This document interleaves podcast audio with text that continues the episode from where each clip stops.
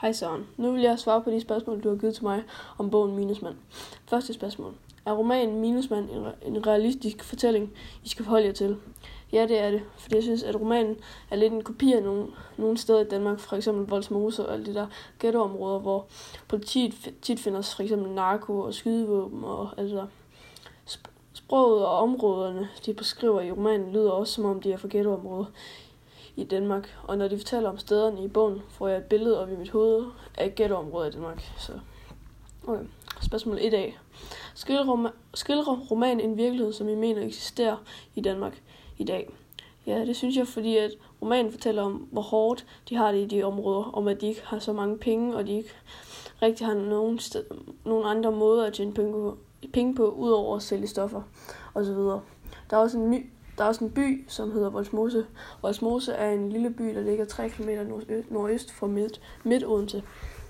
Bydelen består af en masse boligblokke med omkring 9.200 indbyggere, hvilket er et meget højt befolkningsantal for sådan et lille sted. Der lever ca. 620 mennesker på hver kvadratkilometer. Den lille by Volsmose er rigtig kendt for dens mange skyderier og bandekrige og kæmpestore narkosager og sådan noget der.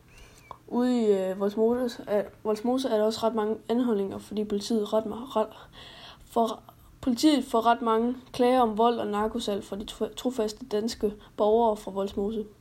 Voldsmose er et parallelsamfund, fordi 90% af Voldsmoses befolkning har en vestlig baggrund. Da de første lejligheder i Voldsmose blev bygget, var det meningen, de skulle bygges til pensionister, men, det, men den idé tog en meget uventet drejning. Fordi nu bor der jo næsten kun indvandrere eller folk fra vestlige lande. Er der spørgsmål 1b. Er der episoder i romanen, som I ikke synes virker realistiske? Nej, jeg synes der ikke synes ikke, at der er nogen eksempler i bogen, som ikke virker realistiske. For eksempel så er der, er der et tidspunkt, hvor Tobias møder en fra hans gamle børnehave, som hedder Oliver, som er en tatoveret dreng, som lige er kommet ud af fængslet.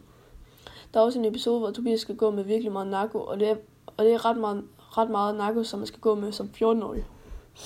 En af de grunde til, at, til at der ikke er nogen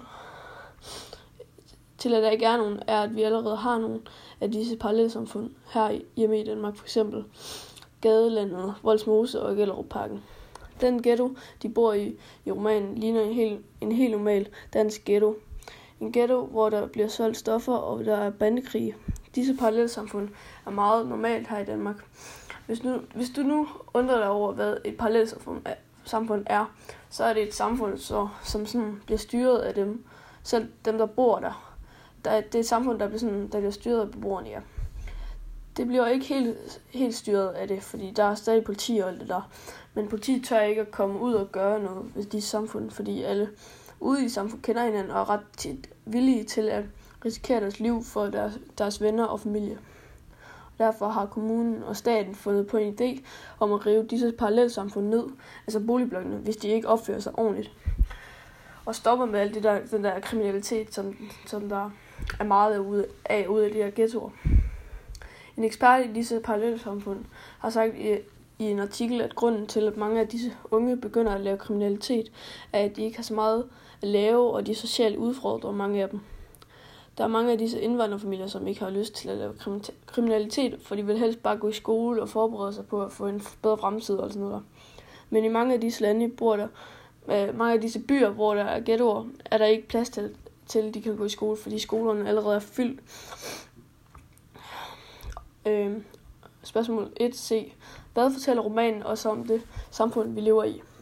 Romanen fortæller os, at der er to forskellige verdener, hvis man kan sige det, fordi der er et normalt samfund, og så er det et ghetto, eller et udlandsområde, hvor der kun bor folk på Mellemøsten, som også har flygtet fra krig, fordi de ikke kunne blive boende i deres eget land. De fortæller, at, alt, at det danske samfund, der er der folk, som ikke er... De fortæller, at, der, at i, dan, i det danske samfund er der folk, som ikke som samfund, der er der folk, som ikke er økonomisk præget folk. Og i ghettoerne er der personer, som ikke har råd til så mange ting. I romanen fortæller de om to drenge, som sådan er naboer, men så kommer I kontakt med de forkerte. De forkerte er nogle drenge, som, som får dem til at sælge stoffer. Spørgsmål 1D. Kan I genkende noget i romanen fra jeres eget liv? Jeg kan gen, genkende en ting fra romanen, som jeg også har oplevet i mit eget liv. Og det er, at jeg har fået en historie fortæller en af mine venner på fodbold, som hedder Abdul, som omhandler, at min ven, eller Abdul bor i et ghettoområde, som har en storebror. Og hans storebror er så blevet presset til at sælge stoffer for nogle af hans gamle venner, eller nej, nogle, nogle venner, ja. Og storebroren er så blevet fanget af politiet, og nu sidder han så i fængsel. Og så har han siddet der i tre år nu, og han mangler stadig seks år. Okay, spørgsmål 2. Efter at have, have læst romanen, hvordan forstår I bogen til Minusmand? Jeg tror, at forfatteren Conrad Fields har valgt at kalde bogen Minusmand, fordi mange steder i bogen fortæller han om at prøve at gå fra et minus til et plus. Men det lykkes ikke hovedpersonen. Nogle steder i bogen, så derfor... Det, det lykkes ikke hovedpersonen nogen steder i bogen.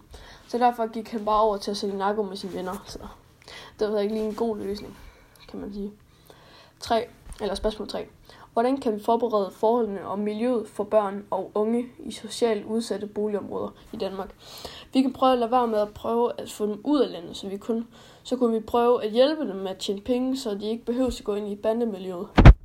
For der er jo også en grund til, at mange indvandrere går ind i det hårde miljø, fordi de enten ikke har råd til mad og hus og, det, og alt det der. Og så, og så de tror, at røve en butik eller sælge narko eller nogen, er nogle hurtige penge og nemme penge. Men man kunne faktisk prøve at få nogle tømrerjobs til dem, som ikke har fået nogle tømmerjobs, tømmerjobs, som ikke har fået nogen uddannelse, fordi de her i Danmark er der begyndt at mange tømrere, og der, kunne vi, og der kunne vi så bruge de indvandrere, som ikke har noget arbejde. Eller så kunne man prøve at opbygge et fællesskab med de ghettoområder, hvor der er noget kriminalitet og narkosal. Ja, det var så mit, øh, ja, det var mit, øh, mit spørgsmål, eller min svar til dine spørgsmål. Ja, vi ses.